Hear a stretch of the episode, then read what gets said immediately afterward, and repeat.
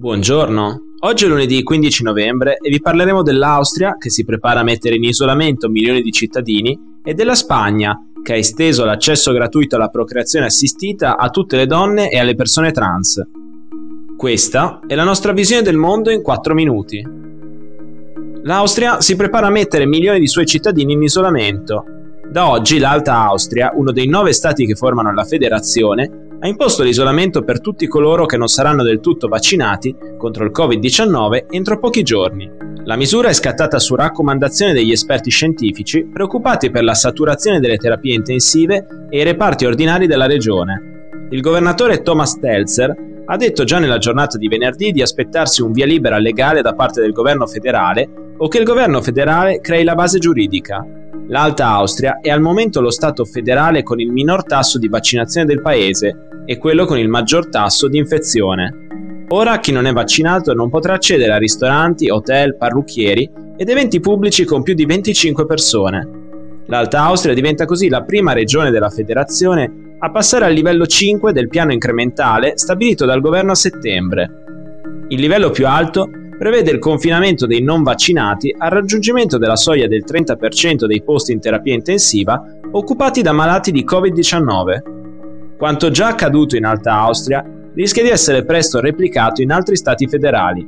Già nel giovedì della scorsa settimana, il cancelliere Alexander Schallenberg ha dichiarato che secondo il piano incrementale abbiamo solo pochi giorni prima di introdurre il blocco per le persone non vaccinate, soprattutto a causa del tasso vergognosamente basso di immunizzazione del paese. Al momento, solo il 65% degli austriaci ha completato il ciclo vaccinale, percentuale che scende al 60% in Alta Austria.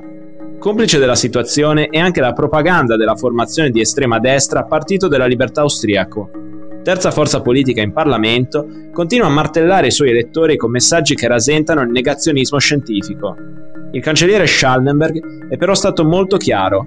Non vedo perché due terzi dovrebbero perdere la libertà perché un terzo sta esitando.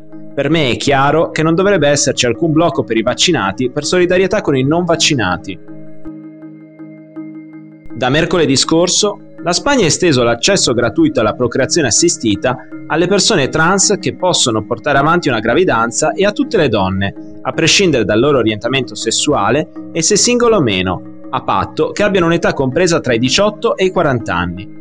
La decisione, presa dalla ministra della Salute Carolina Darias, sovverte un provvedimento del 2014 dell'allora governo di centrodestra che aveva limitato la copertura statale delle spese del procedimento alle sole coppie eterosessuali con problemi di fertilità o che volevano evitare la trasmissione di malattie genetiche. Stando alla ministra della Salute dell'epoca, Ana Mato, la mancanza di un uomo non è un problema medico, Alcune delle 17 comunità autonome spagnole si erano rifiutate di integrare la modifica nella propria legislazione, permettendo comunque l'accesso gratuito alla procreazione assistita a una più vasta categoria di persone. Chi non riusciva a usufruire del servizio pubblico era costretto a rivolgersi a strutture private e a sostenere spese di decine di migliaia di euro. Stando alle stime, il nuovo decreto coinvolgerà circa 8.500 donne, oltre che persone non binarie e uomini trans che hanno scelto di non intervenire chirurgicamente sul proprio sistema riproduttivo. In Spagna, così come in Italia, queste operazioni non sono infatti necessarie per la rettifica anagrafica dei documenti. Nel nostro paese, l'accesso alla procreazione assistita resta ancora limitato alle sole coppie eterosessuali sposate o conviventi con problemi di fertilità. Per oggi è tutto, dalla redazione di The Vision, a domani.